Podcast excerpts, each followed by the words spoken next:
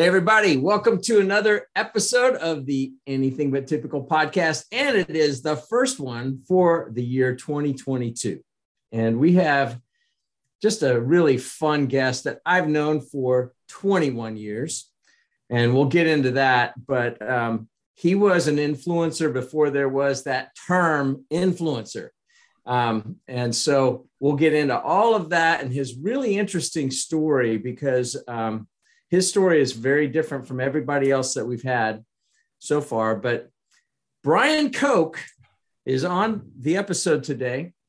And here's the scenario, Brian. You and your wife, Jennifer, have your pedal kayak and you are launching by the Rock and Roll Hall of Fame in Cleveland, Ohio, next to some of these 80 foot yachts. And yet you're in your pedal kayak and you're going to be going and fishing while everybody else is wondering, are you crazy? What in the world are you doing?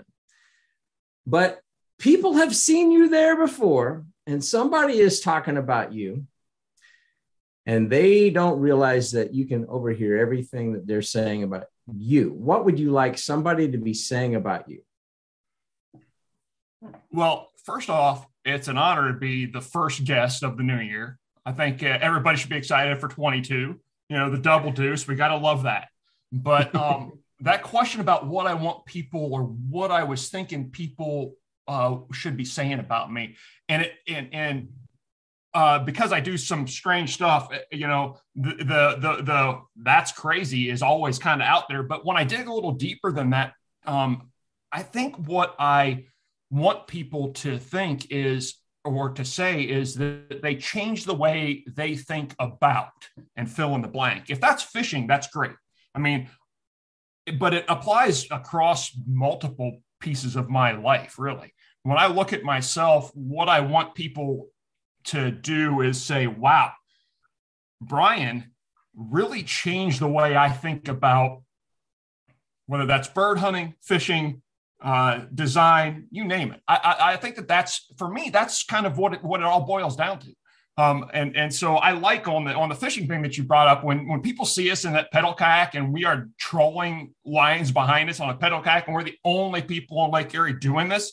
You you the looks you get from the boats and you know we're we're out there with a you know when it's high season and walleye time, we're out there with when there's you know hundreds of boats around, and, and we're just pedaling circles around these guys. You know, they're everybody's going two miles an hour. I mean, we can pedal about two and a half miles an hour, that's what most people troll at. That's what gave me the idea in the first place. I was like, okay, most of these guys out here are trolling about two miles per hour, and we can pedal that fast. So why don't we? Why are we going to sit in a boat where we are bored all day? We'll just go pedal. But when you pedal around these guys, they look at you and they go, no, no, I'm not seeing that oh, they got fishing lines out. And then when you and then when you're dragging at a fish and I, I'm grabbing my net and trying to get that fish on board, then you really start getting looks. You're like, oh, that's crazy. So I think that that's that's what I like about um, the stuff I do and the and and and what I try and accomplish in multiple facets of my life is I, I like that idea of being a disruptor of ideas. Um, so that's kind of what I'm what, what I'm working on, I guess. I love it. You are a disruptor and in a good sort of way, man. Yeah, disruptor of ideas. I think we're we're going to be disrupting a whole lot of ideas of listeners today with this podcast. So that's the that's the goal. Um, all right, so Brian is the founder of Ultimate Upland, which I will leave very vague and say is a brand around bird hunting, and we'll we'll dive into into this. And uh, prior to that, had a, a marketing and design firm, and uh, then Gary had mentioned having over 21 years of experience of knowing you, Brian, we're going to also dive into into your interactions with with him way back when as well. Yeah, I mean, we, you know, the, the, old Gary stories are always hits. I mean, you know, I, I, we've got him in spades. Some of them we probably can't say on the podcast together because we don't know. I mean, you guys are both sitting in Charlotte, and that's where our, uh, the bulk of our history goes. But you know, we'll, we'll dance or we can fill in fake names, right, Gary? Absolutely. So, Brian, I, I want to start with with just asking you about how you got into bird hunting and how you grew a passion for that in general. Yeah. Um, so, when you grow up in Ohio, small town Ohio specifically, very rural Ohio, hunting is part of your is part of your DNA, basically. Um, almost everybody I grew up with uh, in a farming community, uh, we were all uh, when we when we were coming up as kids, we learned how to hunt. Um, uh, as part of uh, as part of growing up. The first day of deer season in the state of Ohio in our small town, you, the school school's out. It was That's the same with, same with our town in upstate New York. So I, yeah, I know what you're saying. I, and I and I don't deer hunt anymore, but and, and that's not where I started. Um, I started learning how to hunt with, on varmints and small game when I was probably. I've talked to my dad about this because I can't remember the exact date, but uh, um, I think I started shooting and he taught me how to shoot when I was eight or nine. And, and for a lot of people, that's, you know, oh my, you know, that's hard, hard to fathom. Um, but when you, you grow up around guns like I did, my dad hunted his entire life, still hunts today. He's 83. Um, but uh, guns just become another tool that you learn how to use young um, and, and, and, and, you know, safe use of those firearms. So, uh, but in Ohio, there's uh, in 1978 when the blizzard came through, basically it wiped out the bulk of upland birds in the state of Ohio. For those of you who don't know, it's a hundred year storm. Um, uh, there used to be quail, bobwhite quail, in all 88 counties of Ohio. And in 78, when that blizzard came along and it was below three, freezing for I think 30 days straight, and we had three feet of snow that crusted over. It basically killed off every upland game bird in the entire state. Um, so, bird hunting was never kind of uh, part of what I learned uh, uh, when I was growing up. That didn't really start until much later in life, although I went to preserves uh, with my dad when I was 13, and it was always amazing to me. Uh, where when you'd go to a, a, a, preserve where essentially they they pin raised birds and they release them on the property, and you hunt with dogs or you shoot. You know, it's a, it's it's not hunting in the way I define hunting now, um, but it's it's uh, uh shooting is what I would call it now, or, or training. But um, but I was fascinated by the fact that you could cooperatively work with a dog and hunt these birds and then take that bird home and eat it for dinner. It it it boggled my mind. I was and that was that started when I was 13. And then kind of I got out of the deer hunting. Um, although that I, I've deer hunted all my life and, and and still occasionally somebody can convince me to, but the truth is I don't like to sit still. So as you probably know from having a deer hunting background, if you're one of those guys that doesn't like to sit still, you can pretty much call it. It ain't going to work for you. Most of most of uh, deer hunting these days is somebody sitting in a tree stand waiting for the prey to come to them. Yeah, trying to stay not, awake. Yeah, yeah, that's not that's not me. I I gotta move, and it drives people crazy that I that, that try and uh, uh, convince me to to to deer hunt with them nowadays. It's like I I'll, I can not sit still. Oh, I, I want to follow the dogs. I want this to be an active thing. So yeah, I guess it. I, you know, I, I've been hunting mine basically my entire life, but the bird hunting thing didn't really kick off hardcore until I was in college. And I took a few trips to Kansas and then started things started changing and the way you think about things changed. But yeah, that's about that's kind of when it really kicked off. And so you've got so, this. Oh, go, no, you're good. Go, Gary. Here's what I was thinking of doing. you know, when I first met Brian, so I think we what I'd like to do is I'd like to go back pre ultimate upland. Yeah. because his entrepreneurial journey is really fascinating. So, what we've heard so far is you grew up with hunting in Ohio. I had never been to Ohio when I met you, by the way. Um, and um, and also I was from Kansas, and you always talked about hunting in Kansas at yeah. quail, right, and pheasant. Um, but I want to go back to when you and I first met because you were not doing, yeah, you were hunting, but it wasn't a vocation, if you will. Uh, tell the listeners what you were doing when we met, the scenario around that, et cetera, because I think that helps kind of set the stage a little bit more. Yeah. So my background is in design and marketing. That's what I went to school for. Um, and when I first met Gary, he was working at a small agency in Charlotte. And I was working for a big bank in Charlotte that was looking for some kind of design help to um, uh, because we desperately needed it. Um, when you're sitting in a Fortune 500 company uh, with a bunch of stale leaders, the internal design mechanisms don't work the way an outsider can come in and go, "Hey, here's a mind-blowing idea. Let's do this." If you're sitting inside and you bring up those ideas, generally you're shunned and then you're on your way out pretty quickly after that. Part of my uh, existing problem, but um, um, so when I met Gary, I was working at one of the big banks in Charlotte and, and their marketing department. And Gary was working for a small design firm. And uh, uh, our paths crossed a couple of times. And I was in a couple of meetings with these guys and always, um, you know, he would bring in, you know, super creative guys in these meetings. And we'd sit there and go, man, I can't say anything like that. I mean, Gary's able to talk with his with his, with his with his creative officer about ideas that we're not allowed to say internally, and I'm like, man, I want to. I can't believe these guys are getting away with this, and I'm sitting in here doing the grind. 24 7 so that's where i kind of met gary was was through that and then um our paths have crossed so many times and uh, across so many different places and you mentioned kind of kansas but the the wild part was and kind of that next step on our journey as to um, how it, it kind of progressed was I actually was hunting in Kansas.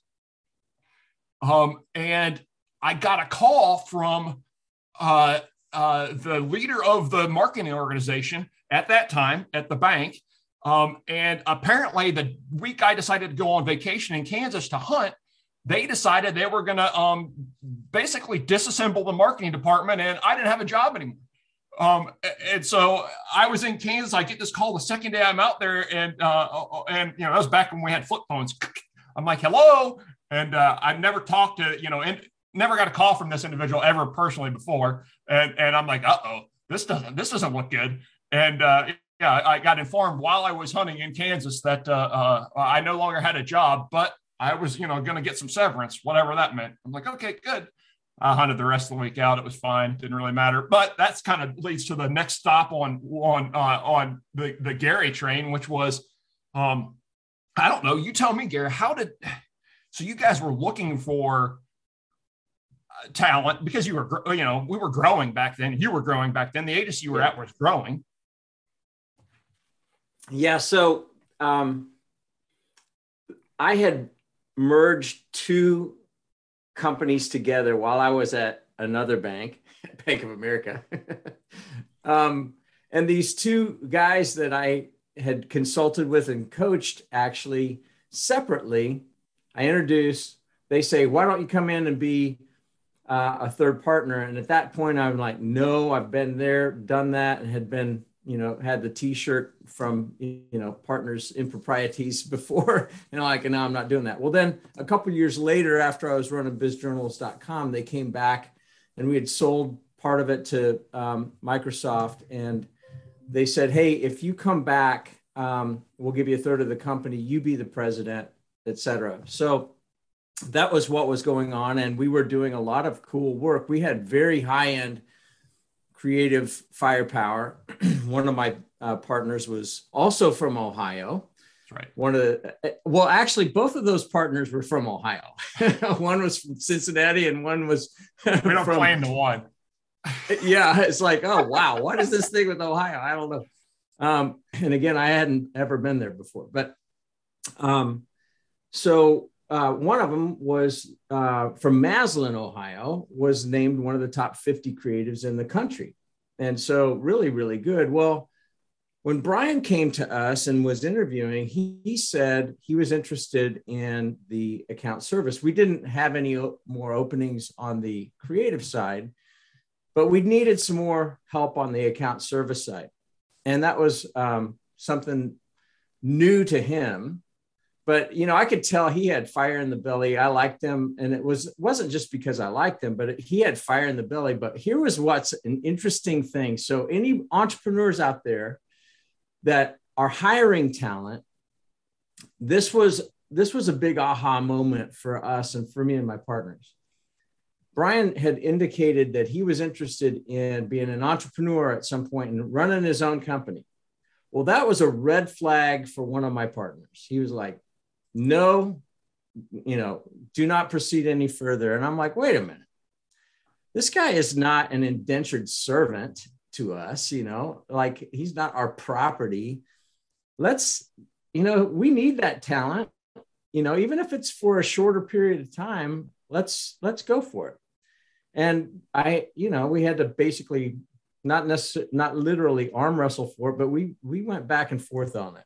and we ended up hiring Brian. Well, that was one of the best moves that we had ever done, as far as I was concerned. But I just think if somebody is, you know, displaying and honest about some entrepreneurial itches, don't discount them just because they may not be with you for 30 years.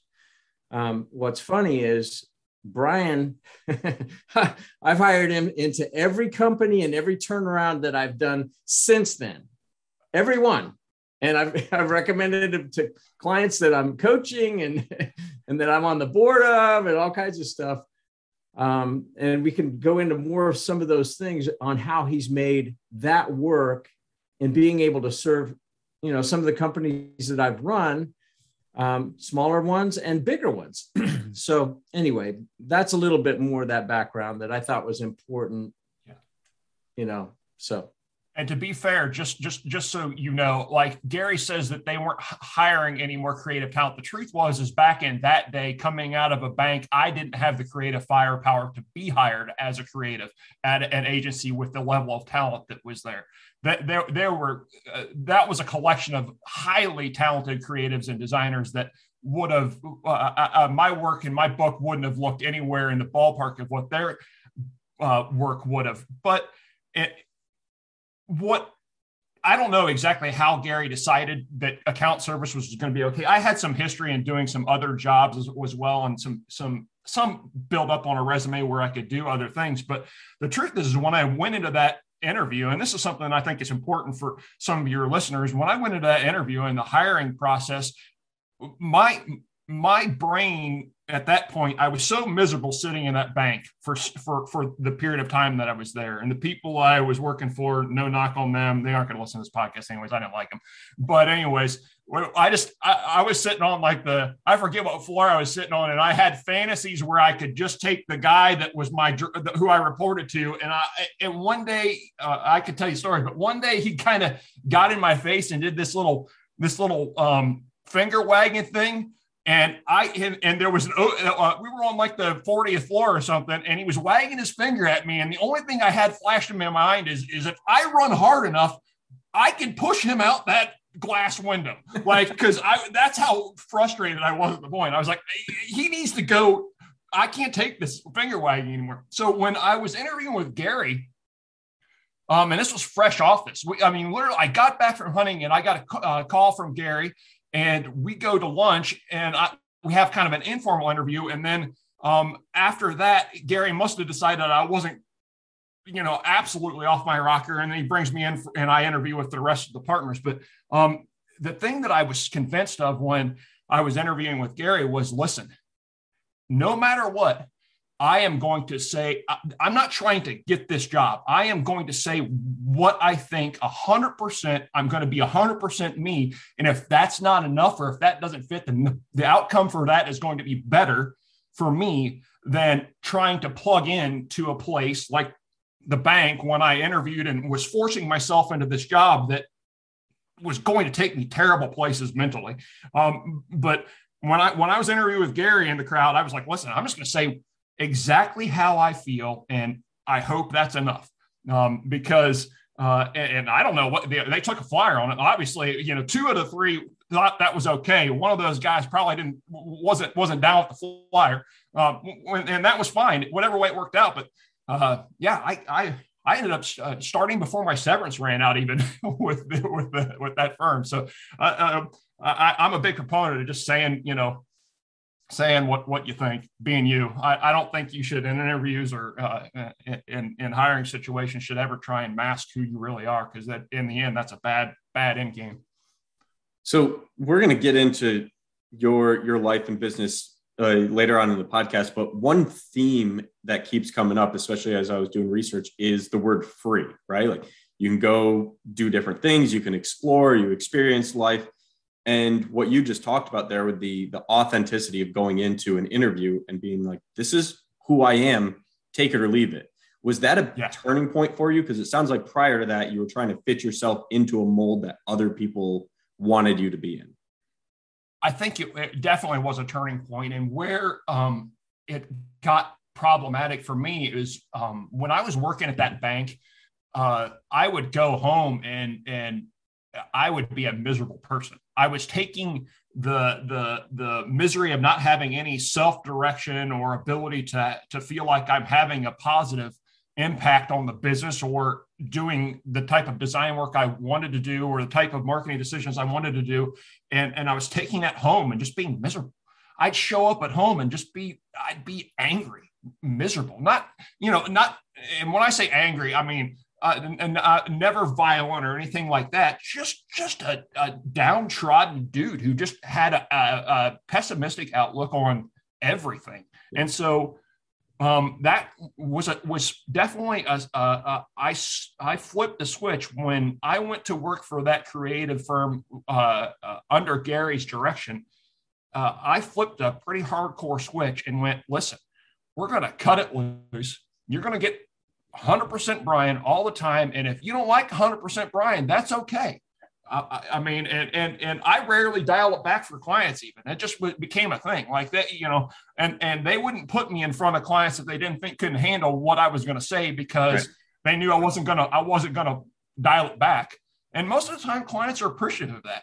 And that's that's really how how we made it made it work. Um, a lot of agencies, and I, you know, and, and this isn't uh, uh, a lot of agencies are are they become dependent on uh, a, a, small number of big clients to pay a lot of bills. And so they become yes men because they don't want to lose the revenue. Well, the flyer that Gary took on me with the other guys down there, it, it, I didn't care.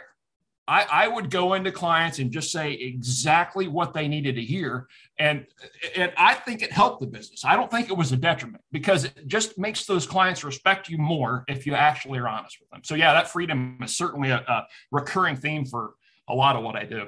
And it was yeah. freeing for me because I was much happier when we were when I was allowed to just get it all out, express what exactly what I was thinking.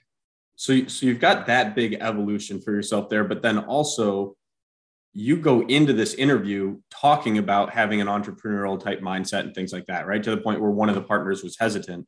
So, how were you able to to foster that type of mentality while still working for somebody else?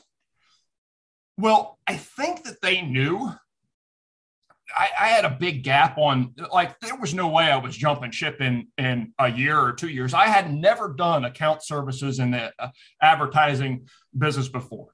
Like, I'd never done it, and so, you know, and at this point, I'm 12 years into a into a quote unquote career. You know, I've been out of school for a long time, so. Um, you know, whatever thoughts that they or concerns that they had of me jumping ship, I, you know, I can be pointed in a direction. And I think that that's what they what they saw is if you if you uh well here's a good Charlotte reference. I'm like a hornet's nest.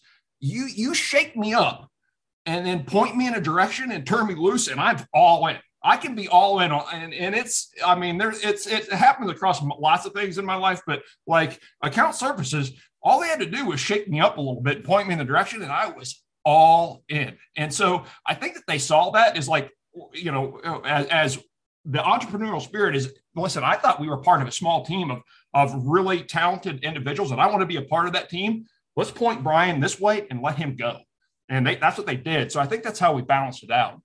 Yeah. So i want to fast forward a little bit as we start to get to to ultimate upland. I think this was in 2010 it was forming in your mind and you took a 90 day trip. So I, I want the the listeners to uh, to hear what that was because it seems like at least from the research that that was kind of the foundation of where you where you were able to get ultimate going. So can you describe that trip for us?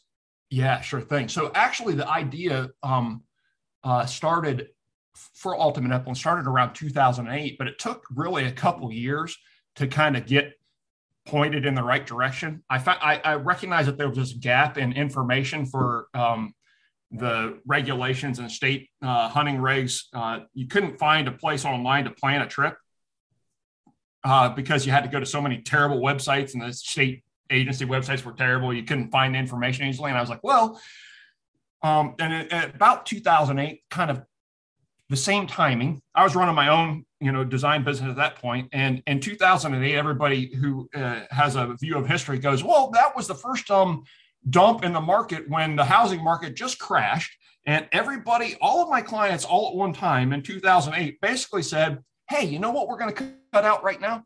We're just going to we're going to sit on our marketing budget. That's the first thing to go. 2008, uh, the the housing crash, the the stock market crashed. Nobody knows where their next paycheck's coming from, and uh, and all businesses are concerned about what the long term prognosis is, and they all shut it down.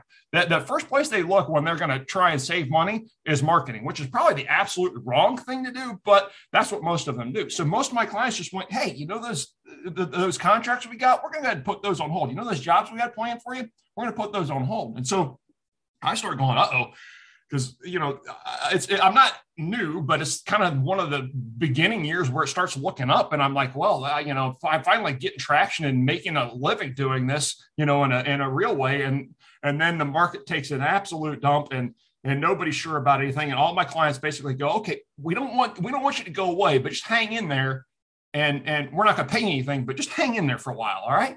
And i was like uh-oh. So that's I started thinking, you know, I, I got to start doing something for myself here outside of what uh, outside of client work because um, I got lots of time and nobody's spending anything. And that's kind of where the idea for Ultimate Upland and the time uh, for that 90 day trip kind of came up is basically. Um, so I go, okay, I, have been bird hunting for a while, but you know, and, and doing a couple trips, but when you're working and, and, and, and, and you're working for clients, it's tough to get away. You're always working. Um, but I started going, all right, there's a there's a gap here that I could fill, and it'll fill some personal, um, you know, I'll, ha- I'll get some personal satisfaction from it. I don't know if it'll ever become a business, but it'll give me time. It'll give me experience. It'll let me design a website. At that time, I wasn't doing a lot of website design uh, for clients, and so it just kind of filled all these little blanks. And and but I knew that I was behind this massive learning curve on bird hunting. I bird hunted a lot, a lot, but not enough to what I to be what I thought was an expert bird hunter. And so I go, okay, got all this time, no client work. Here's what I'm going to do. And so that that year in 2010, I, I left the drive with with my dog at the time, and and I hunted across seven states for 90 days.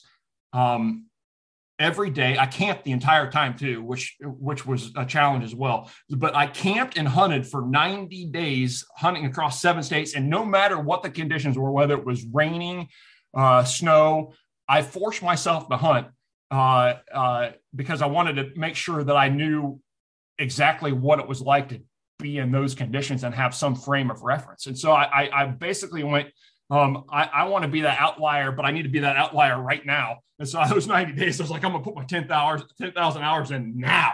Um, and and I didn't quite get there because it's always you're always learning in this, but that's kind of what I what was in my head is if I'm gonna be this guy, if I'm gonna be the guy that provides um, information online for bird hunters, then I got to make sure that I've got all those bases covered.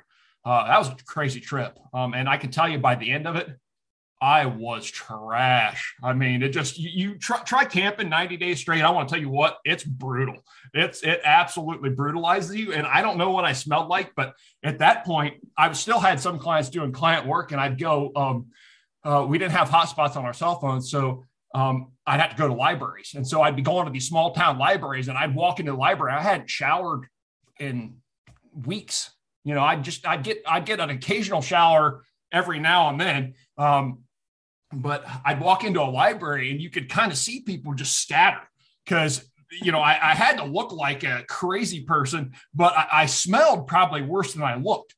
And so it was always it was always fun. You're living with you're living with a dog. I'm living with a dog. You know the dog's just you know you know always in the tent with me. You know it just you know so it, it was it was a wild time. Uh, it was fun and I learned a lot. But uh, yeah, that 90 day trip was was uh, kind of a, a pivoting point for me for sure.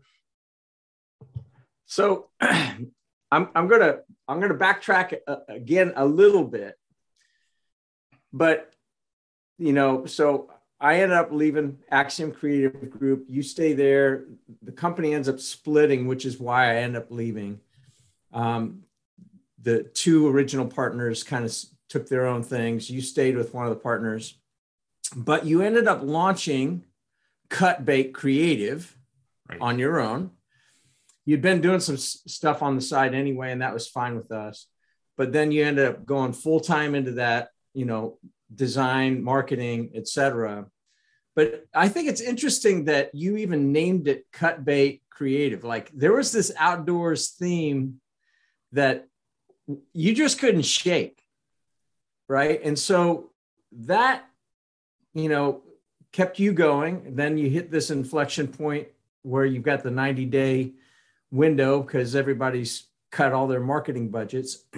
but the, what I want the listeners to know is as he was launching Ultimate Upland, um, and he told me about it. I mean, you told me about it when I was still at at InvestLink, you know, right? You were doing all of our work. So I counted it up, and from Axiom until today, you've worked with six of my companies that I've either done turnarounds on or whatever. And and I remember when I was at Integral, um, you were doing a bunch of rebranding stuff for us, as well as some really beautiful um, high end stuff for us.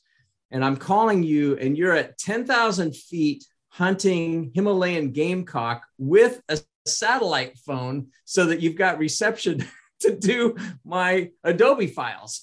and so I just think that's that's amazing um, that you've been able to kind of, you know, it wasn't a lot of people have this this thought that oh well I'm going to go do this, and then you know burn the boats and you know then they they have no income and it's usually not a very good outcome. But you have been able to keep the, the doors open by doing your marketing stuff, et cetera, while you're pursuing this passion that you just can't shake. Um, also, talk to us a little bit about, you know, as you were launching your own website and stuff, you were doing Periscope. I remember you telling me about Periscope, you know, like live video. This is way before Facebook Live. This is before TikTok. Right. And he wasn't doing stupid stuff that you see on, on TikTok. He was actually doing stuff that that mattered to people that are in that world of, you know, upland game hunting. Um, talk a little bit about how that marketing background has served you in this passion and and and a little bit more of what the business model is like for upland you know ultimate upland yeah the there's a lot of crossover um i'm trying to think about kind of how it all pieces together but really what i've always looked at ultimate upland as is a test arena for client work on the opposite side of uh, where, where, I was working with Cut Bait Creative. Um, you know, and, and doing client work. So when I was working on social media for Ultimate Upland, I was able to see in a very broad scale what the things I was doing in, in that arena, how they could translate to a client's uh, efforts in social media. Or what I was doing online in Ultimate Upland with the very broad site at this point, but how that translates into what client work could translate into. So yeah, I've kind of always looked at Ultimate Upland as that, um, as a test thing, and and you know, it's always Ultimate Uplands over the years has grown from at first it was 15% of my time. Uh, I, you know, 85% of my time I was doing cut bait creative marketing work for clients, and 15% of my time was Ultimate Upland. And as the years have gone, um, it's swayed the other direction. So now I'm not quite at 85 15, but um, I'd say that the bulk of my time now is spent doing ultimate upland stuff. And now I'll still take on client work um, it, for friends, uh, for people who know me, who know my style, who I don't have to go in and um, and and uh, explain that uh, who I am and, and how we're going to do it. People that contact me now to do design work, they basically have worked with me in the past, and they go, "Hey, can you re- can you do this again? Because we like the way it worked before." And I and and so that's kind of um, the the design portion. That's how I meant. But the business model for Ultimate Upland still it's it's a it's a moving it's a moving thing. I'm not even sure you know, frankly, when people ask me about the business model and revenue, um, you know, I basically tell people it's the best way to go broke over a long period of time. And, and that gets that raises eyebrows and, and honestly that's what you know that's the way i look at it is i'm not sure that it's a viable um uh, uh it's a viable revenue model as in you know uh, getting sponsorship dollars which are very hard to come by in the outdoor space um, and upland hunting, uh, not that you guys need to be aware of all this, but it's like a shrinking, you know, the, hunters are now less than 5% of the United States. There's 11.5 million hunters. Bird hunters on that are maybe 900,000 um, people, and it's not growing, it's shrinking. So um, it's, uh, it's, I'm not entering this space uh, uh, of expansion. The pie isn't growing, it's shrinking. So I like the uh, idea of, um, and the way I'm kind of going now, and the mode I'm kind of in now is expanding what ultimate upland is. It's not just about bird hunting. Most people don't even know what the word upland is, quite frankly. Um, but it's it, uh, it's an adventure brand. I, am trending toward adventure um, uh, because if you look at Google Trends for for topics. You could pull up bird hunting and, or pheasant hunting or whatever on Google Trends, and you'll see, and then you put the comparison of camping, you know, uh, and, and, and, and Google Trends, and you'll see that the, the camping line is like this, and you can't even see the little bird hunting speck down there. So um, I'm trying to translate out uh, the lessons I've learned in bird hunting uh, via Ultimate Upland into a broader brand of uh, adventure the things that I do that are still part of uh, my bird hunting, but are uh, but broaden it out to a, a bigger audience. Um, and so the business model really is, um, and you guys see it because you're podcasting. You know, the top one percent of people on in podcasting world can make a living. Um, there's 99% of the other people out there that can't. Um. It's the same way. Uh, so for us on you know YouTube, you know, is a is a good avenue, but again, it's it's it's it's a tough grow.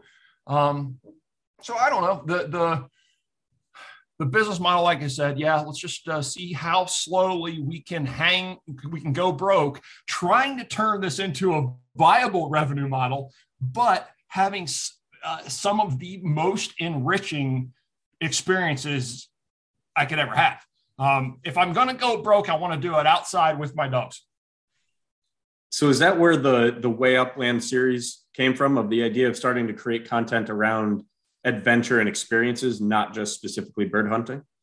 Yeah, that was um, that's exactly where it came from, and it's and it goes back to this idea of uh, I wanted I, I wanted to change the way people were thinking about bird hunting, um, because the original idea for Way Upland, I was hunting with the dogs in a national forest in Colorado. And for those of you that don't know, national forests are, are uh, managed for multi use, which means that hikers, bikers, campers, hunters, they can all use national forest land. It's a, it's a multi use versus a national park, which is a preservationist. You can't hunt in a national park. Uh, um, but in national forests, they're they're managed for mixed use, which means that they try and manage it to for the best, for the most good of the most people. Is how how how they term it in in in the Forest Service. So I was hunting um, in Colorado, and I was walking a trail um, with the with the dogs uh, hunting for forest grouse, blue grouse specifically, and a guy was coming the opposite direction, and um, obviously my dogs are off leash, and he's got a uh, I think it was a.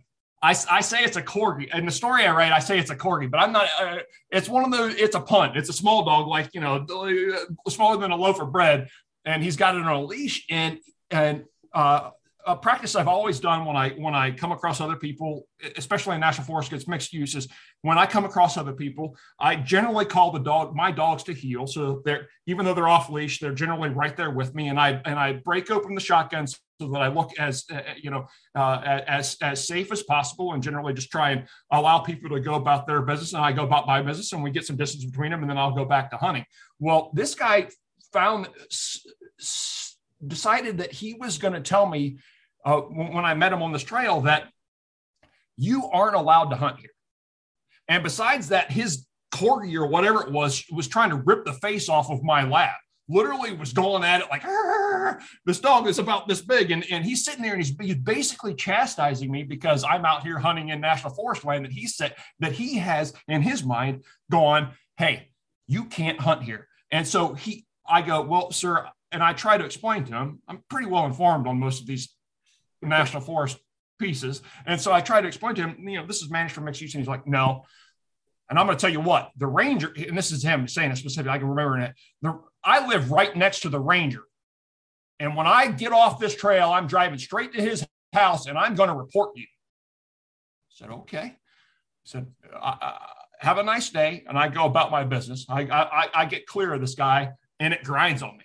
It really grinds on me. Like it, it, it bugs me. Like very badly that this guy that I've let this guy get away with this misconception. Uh, and and and and and you know, it's one of those times where um, sure everybody has these times where they go, they wish they would have said things, and, and that idea played over in my head again and again. I wish I would have said this to this guy, or I wish I would have gone, walked with that guy right out to the trail, right to his car, going down to the ranger's house and watched that ranger tell him, no, sir, this this is managed for mixed use, but I never had the opportunity to to say those things to that guy because I just wanted to get away from him and go about what I was thinking. And so, um, you know, go about hunting. I just didn't want I didn't want to deal with him at that point, but it bugged me from that point on. So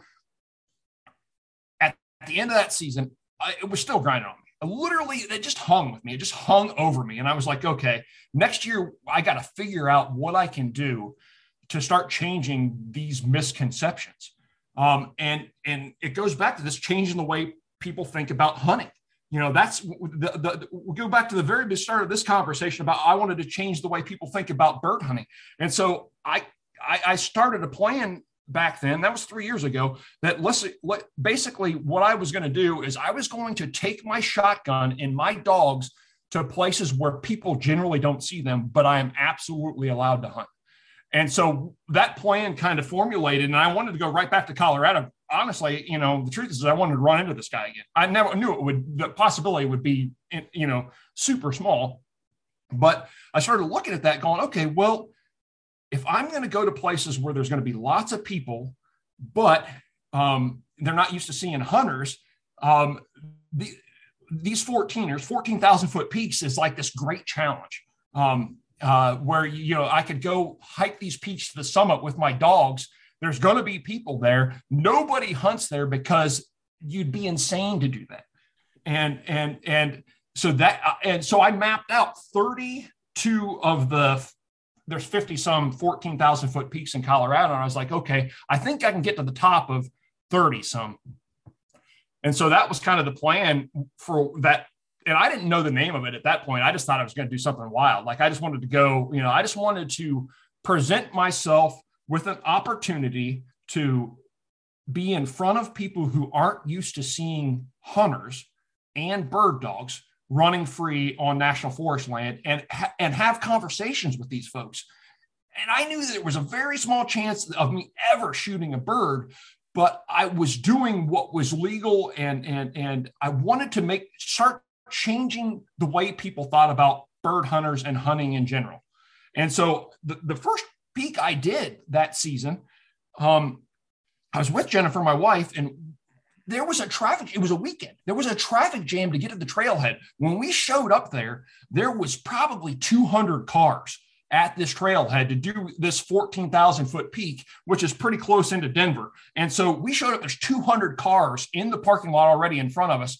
And I unload the bird dogs and unload the shotgun, and I don't think anybody.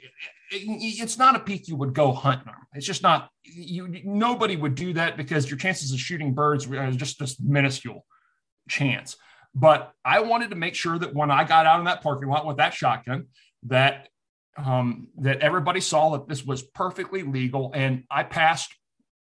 I mean, on that day, we we I talked to probably 300 people. I've never had that kind of outreach um, ever. You know, I'd been doing ultimate upland for 10 years at that point, or close to 10 years at that point, eight or nine years, I guess, and and I'd never had the amount of outreach that I had on that day, where I I literally came in contact and talked to 300 people and uh, and and and I think that probably changed some opinions on what a hunter is. Um, and bird dogs are the best outreach tool there is, by the way. A dog, you put a dog, a nice dog, in front of people who, first of all, don't really like the fact that you're carrying a gun on the trail where there's, you know, 300 people hiking up this mountain. You put a dog out in front of them and they're like, oh, and then they see you and they're like, oh. But then you get a little conversation in there and they're like, oh, that's cool. Like, yeah. And what do you, oh, the biggest question I always get, what do you do with those birds? Everybody thinks like, what, what do you mean? What I mean, it's a crazy question to me, but like people think that you don't eat those birds. It's the it's still the wildest question I get is what do you do with those birds? Like, I, I, I, know that uh, eating wild game isn't most uh, part of a lot of people's lexicon these days, but it's it's, it's a big part of what we do. So yeah, um, but that's where it kind of started. Is that way Upland series started with that idea and that little corgi that tried to rip my dog's face off, and a misinformed old man, um, and it kind of spawned this whole thing where I go, okay, now uh, that year, you know, I ended up hiking, even though I had 32 mapped out, that wasn't possible, uh, humanly possible. That's a big workout task. You got to be in the best shape of your life to climb those mountains. I climbed a bunch of them. I summited 15, attempted 19. So four of them we never got to the top of, but out of 32 that I thought we possibly could get to, and that was in uh, a month's time. So um, it was pretty, pretty good, pretty good uh, walk away. But then after that, people started going, well, how I think they were, became interested in how I'm going to try and kill myself the following year. Because literally, you see, if you watch that series, you'll see me, um, I, I, the descent to insanity and literally exhaustion is coming hard. I have probably got, I, have got some level of, of pneumonia by the end of it. I, would had hypoxia, you know, for a while. I mean, you're camping above 10,000 feet, you know, it, it, eventually, you know, if you're not used to that, it sets in. And when your physical exertion sets in over the course of that time, it, it, it wears you down. I was covered, recovering from that trip for a long time, but I think I, I, found out that people really wanted to see me try and kill myself. And I'm like, all right, we'll go, we'll go with that for a while. yeah. So for listeners that want to check that out on, it's on YouTube and you can just search ultimate upland or you can go to ultimateupland.com and, and it's, it's up there too.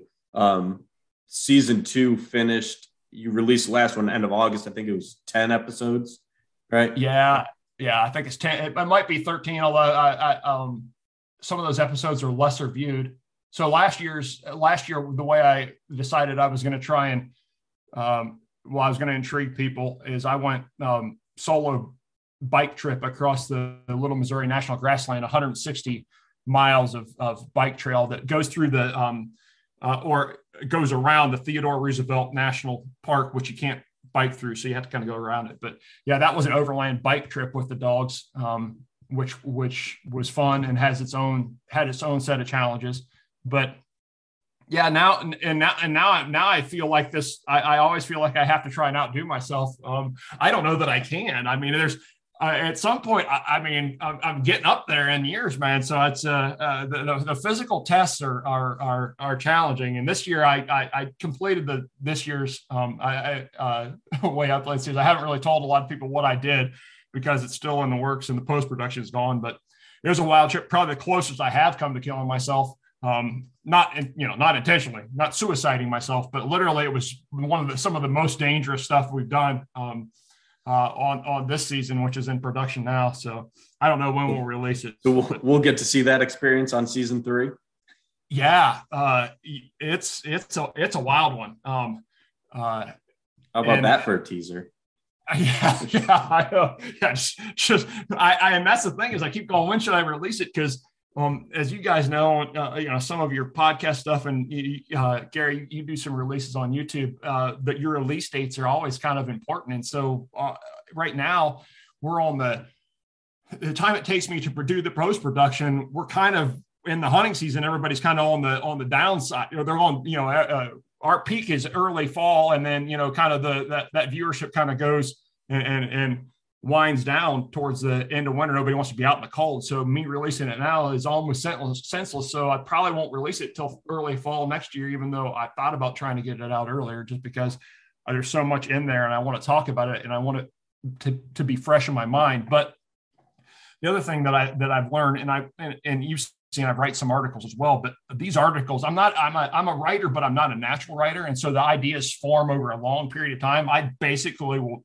take notes on an article for weeks before it forms enough in my head to where I can go, all right, I can get this down, and then I'll write a draft, and then I go back and I read the draft and I hate it, and so there's a lot of editing involved. So the time it takes to actually for between the trip and when I when I actually produce stuff out of it generally, and I've got an article coming out of it as well. Um, but yeah, that, it it's just a I'm I'm not a fast guy in terms of writing, but I think it's important the um, you know kind of lessons learned and the stuff I share. Uh, uh, I, it, it goes straight back to this idea that I just don't I don't want if I were just writing an article or doing a video where you just see me killing birds, I don't find that interesting. I don't find it fulfilling, interesting. The weird part is, is if you look at the YouTube stats on the best performing videos, it's the, those are the things that actually get the most views. But I want to change that narrative. So I'll just trudge along uh, because I want that narrative to change.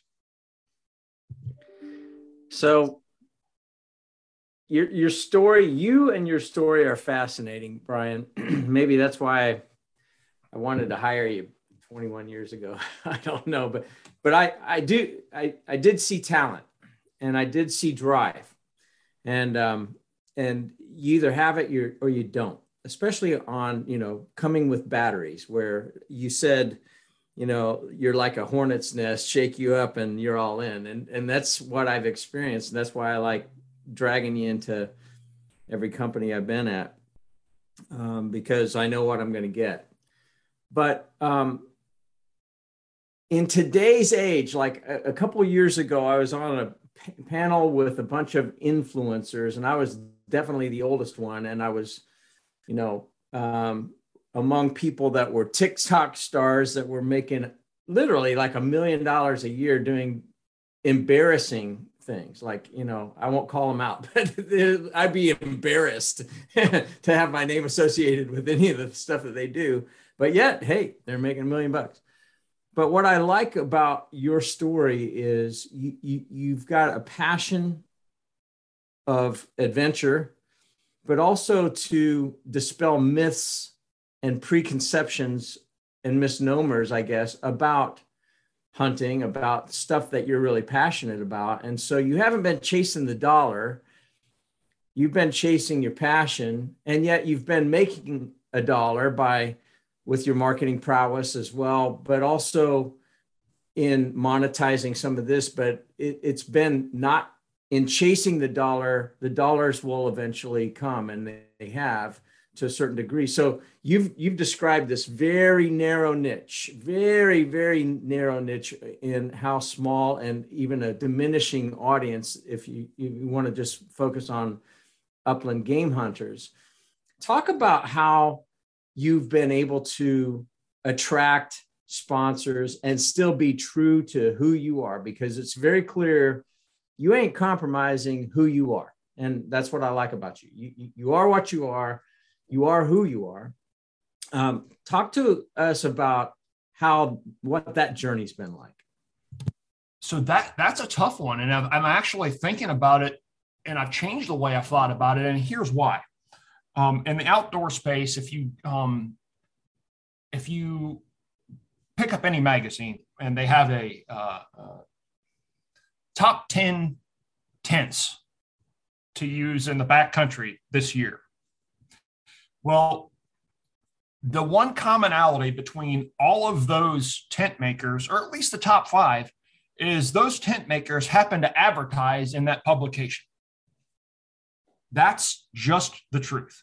And I found this out from going to outdoor retailer show and also to go on to SHOT Show, which is the biggest uh, firearms and, and hunting show in the in the country.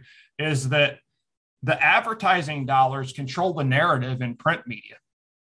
And I can tell you, based on you know on, on getting sponsors and, and trying to retain those sponsors, is they don't like to hear bad news or they don't you know they, they want the product associated with positive vibes all the time and so i've gone away from this traditional model in the magazine and publication business even online where you sell ads directly um, because i don't want to be tied to that um, I, I i have to be able to have freedom of speech and not ever feel like I'm pulling punches on what the product is or how it's used or how good it is or how bad it is. Now, I, I used to seek out, actively seek out sponsors, but now, you know, the good thing about the way um, a YouTube works or even a Google Ads works is I have no direct contact with those advertisers that's that's funneled straight through Google. So I'm not responsible for what shows up on in those ads. And that allows me the freedom to go, okay, if you've made a product, we do a lot of product testing videos on, on YouTube as well. You'll see us do product testing videos, me and my and my guys who uh, I've got a good core group of folks around me who who participate in what we're doing, and that seems to be growing. But we, we do a lot of product review and and and uh, test stuff in the field, and so we're never we're never uh, required to uh, to pull any punches. We just let it fly. And so that level of of um, uh, honesty and the, and this space is hard to find. Most people don't realize that that's going on, but I can assure you that's going on in print publications. Um, I just uh, I know the business now. I know I know how it works, so I go, I'm running away from it, and it, it poses a challenge re- revenue wise. It certainly poses a challenge.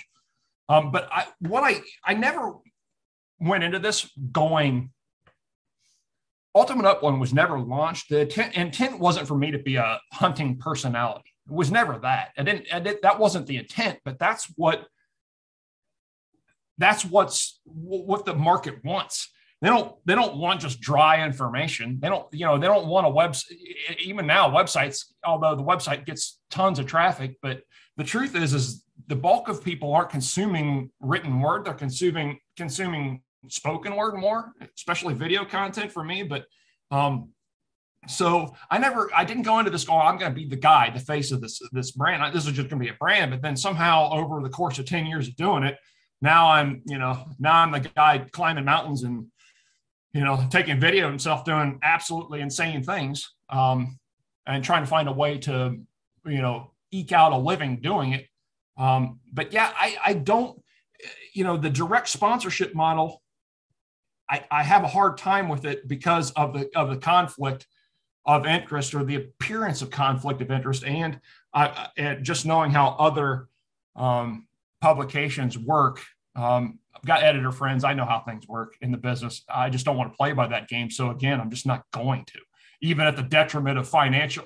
I'd rather, I, even at my own detriment financially, I'd rather just go, okay, I'm not going to play that game. I'll just I'll just keep going down this path. I'm just going to keep going. I'm just going to I'm just going to point. I'm just going to keep going. Um, I'm just going to do the, do it the way I want to do it, and maybe one day, uh, mountain lion will snap my neck, and that'll be the end of it. Or I'll break through, and you know we'll and, and we'll, we'll you know find a way to make make the big bucks. So I want to. That's one of the reasons. Go ahead. Go ahead. No, I, I wanted to ask a piece because I think something Gary and I have seen a lot, especially since the uh, the pandemic began, right? Is people working remote. And you had alluded to it earlier with the uh, with Google searches of things like camping, adventure, um, even stuff like farming, things like that are getting more and more popular and common, right? People are interested in that concept at least because it's the first time they've had some sort of freedom in their life to even be able to do that. Yeah. And yet you've been living this way for a very long time. So what would be some some guidance or advice that you'd give listeners that that are interested in something in that world, whether it's adventure or nature or whatever, um, from somebody like yourself that's been doing this for a long time and has created a company to allow you to live that lifestyle? Yeah, I mean, um, I think that it's easy for people to get in their own way. Um, the outdoors is it's it's there and so it's it's really easy for people to you know watch a video of how somebody else does it or how you're supposed to be doing it or read an article about how you're supposed to be doing it and then like think that they have to plug in that way and i think that it's just you know there's lots of ways to enjoy the outdoors whether that's bird watching or or hiking or and and, and I, I just I'm, I'm always fascinated by there's this kind of regimented idea in people's minds of how we're how how we're supposed to do this. Hey, the way you're supposed to do it is you know strap on some shoes and walk outside, and and and if you like what you get to you know in the first five mile hike you do, then the next time let's let's take it in steps. Let's go eight miles, and and then and then if you like that still, then maybe you should try an overnight well, what goes into an overnight hike? Well, you start thinking about it. Um, I I came up, um, and it's easier for. I know it's it's it's easier. It sounds easy for me to to tell you these things, and it's hard for me to separate kind of my upbringing. But I was I, I grew up as a Cub Scout and made it all the way to Eagle Scout. So I've been doing this all my life, and so that kind of the survival skills that that now take me to the places that I'm that, that you see me. Um, those have been ingrained in me a long time. But I think it always starts out as I mean, if I if I think back to Cub Scouts, you know, we just took our first overnight trip. You know, that was the first camping experience. You know, you're going to go and you're going to be away from mom and dad for a night, and can you hack it? You know, and and did you like it? Well, you know, I was doing it with one of my good friends, Danny Sage, um, and uh, and and we loved it you know, we, and then and so that oh, first overnight trip, you know, then then that went we went to Boy Scout camp after that, and we'd spend a week together. You know, didn't take a shower the entire time, wore the same clothes the entire time. Um, but you know, so I think it's it's those steps. You go, okay, well, you, you don't don't go. Um, the caution would be is don't go, hey, I'm going to go all in. I'm going to buy three thousand dollars worth of gear and think that I'm going to go hike 32 14ers because I've seen Brian try and kill himself on you know 14,000 foot peaks because I can tell you on that first one you're going to go there's probably this probably isn't a good idea and that $3,000 investment you put in your gear is probably just going to be a, a, waste. Go go in baby steps. Go okay. Well, what is it I like about the outdoors? Whether that's seeing wildlife or um, or just being on trails or being alone, and then and then go okay. If you like being alone, then you know that then then then there's categories of stuff you can do outdoors where you get away from people and you know and and uh, a good uh, GPS is always good. Your phones you always got one in your hand, but um, yeah, I think that this uh, baby steps is a big key for outdoor stuff if you're new to it. Yeah, I like it. And Gary, I, I had interrupted you before, so so what's uh, what's on your mind? No, I interrupted you, man, but thanks for being so gracious. but uh, um, here's something that I think is extremely refreshing and liberating for anybody listening, whether you're an entrepreneur or not, whether you want to be or not. But if you're breathing, I think this applies. And that is understanding like what makes you come alive and being true to that is really important.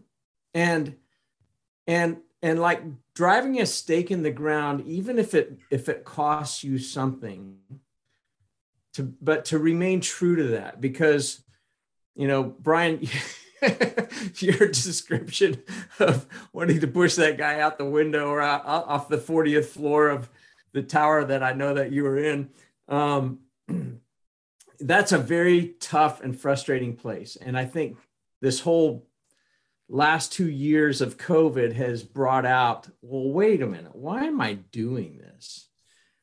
The other thing that I think is really important is a lot of I see a lot of people chase money and it it leaves an emptiness and I, I see them, you know, play the game because that's the way the game's played. Well, I have to, you know, sponsor this crappy product or whatever because you know they're paying the bills or whatever you've chosen not to do that and and you know it's been true to how you sold for us but how you've interacted with every um, client I brought you into where we knew that we would get the truth. We, you know, it wasn't like the emperor has no clothes, but man, those are some beautiful clothes that you see in a lot of marketing companies, quite frankly, and a lot of other companies or media that they're they're pandering for the dollar. And uh, yeah, you know, if if that's all you're chasing, okay, you know, you'll kind of get what you you're, you're chasing. But there's more to it, and I, you know, if if if you can't hear it in Brian's voice, uh, rewind the the the you know the tape, if you will, rewind rewind the the the digital here and and listen for his passion he's alive, man. I mean, he's alive, and um, you know, and he and his wife Jennifer have a cool place in Brecksville, Ohio. It's a beautiful part of the Emerald Necklace. It's hundred miles of, you know, um, of nature, really, you know, around Cleveland, which is probably the, the coolest thing as, as far as I'm concerned about Cleveland uh, in my 13 winters up there. Um, but so anyway, and it is kind of funny because Brian was living in Charlotte up until right before we moved back to Charlotte after our 13 winters. Then they decided that they needed Cleveland. so they moved. We lived in the same town for about two months, I think, again, something like that. Pass one another. So anyway, I mean, Brian, um, thank you for for being uniquely you. Um, that's I'm so glad you're on the Anything But Typical podcast because you are anything but typical. And um, you know there are a lot of interesting takeaways from this one, um, as far as I'm concerned. And you, you know, launching these things and doing these things that nobody else has done. And what's also interesting to me is you didn't seek out to be the next Bear Bear Grylls. You know, like that was not what you you were you've never really sought the the limelight ever since I've known you. But the fact that you do these things that are in your heart that are unusual and fun and with purpose, um, a spotlight wants to find you. And I hope other people will find you because of this. Yeah, I think that that uh, uh, you know part of all that is you know you can look at yourself in the mirror on that one, Gary, is because you helped bring it out in me. You know, uh, when when I was working for you, you never shied away from it. You like you leaned into it. You said, "Okay, let's just do it. Let's let's go." And um, I think that that was a huge eye opener for me. But you know, across all these things, whether it's bird hunting or design or anything, the thing that I really like and, and that you've kind of pointed out is I just strip it. I, I never plug in a solution. I don't go, okay, here's what's worked in the past. That, that's a disservice to clients and it's a disservice to bird hunting, quite frankly. I don't care what's worked in the past and I, for clients. And so the best way to get the best outcome, and I won't drag this out, but I just strip it down to nothing. What, what, what are we trying to do here? Let me listen to you in the marketing field, or let me listen to myself and and and and, and bird hunting, and just let's strip it down to absolutely nothing. Take away all the preconceived notions and just go, hey, how do we how do we get the best out of whatever it is we're trying to accomplish? How do we get how do we do that? And then that changes things. And it's really hard to strip it down to nothing. I can tell you because we're, we're habitual, uh, humans are habitual creatures. And it's very difficult to strip yourself down to nothing, to a zero, a zero, a starting point of zero and go, let's get a good outcome out of this.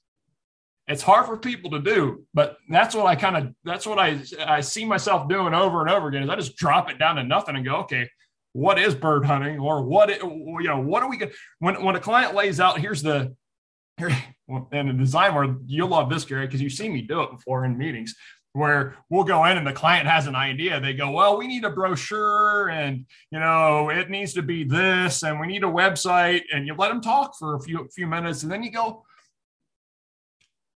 but what's the goal? You say you need a, you, you need a brochure and you need a website, but let's, but, but so, because so, they're ready to, here, here's my money, take it and go do this. And you just go, you back it out and you know, and, and the other partner in that business, the one I ended up working for after you left, he hated that because I'd basically be taking money out of his hands for a temporary point in time where I'd go, no, we're not going to do a brochure. No, we're not going to do a website. We're going to do, we're going to figure out what the best solution is for what, what it is we're trying to accomplish. And we're going to go from there. And, and, and it would be the, no, that's what we do. So it's a, it's a disconcerting place for some people, but it's a place I live in. Um, you know, that, that, uh, I just don't accept any definition. So that's kind of, uh, yeah, I don't know what ties marketing and design and bird hunting and ultimate upland all together. But if I look at what ties my my general theme is I just go in and I don't know, light light light the fuse and see what happens. You are a disruptor of ideas. And I like the way that you you know, when you said that, that was the first time I actually heard that from you. I'm like, yeah, that kind of fits, you know, but you're not a disruptor for disruptive sake there's a purpose and a meaning behind it. And so I appreciate that, man. Thank you so much for uh, carving out some time, uh, you know, away from. It's probably cold up there in Cleveland today. I would imagine. Yeah, got a little bit of snow on the ground. Hasn't been too bad this year. I haven't, I haven't shoveled once, Gary. I mean, uh, can you believe that? No, I can't. But you also live down in Brecksville, and it's not Chagrin Falls. you used to spend half your winters just doing nothing but shoveling. I know. uh, so, Brian, thank you so much for coming on. Uh, listeners, I had mentioned earlier, go to uh, sorry, go to ultimateupland.com and, and also subscribe to their YouTube channel and on their websites, the links to their uh, Instagram and other social media platforms. So make sure you check all that stuff out uh, or out and, and give Brian a, uh, a follow. You can see what what season three is in store.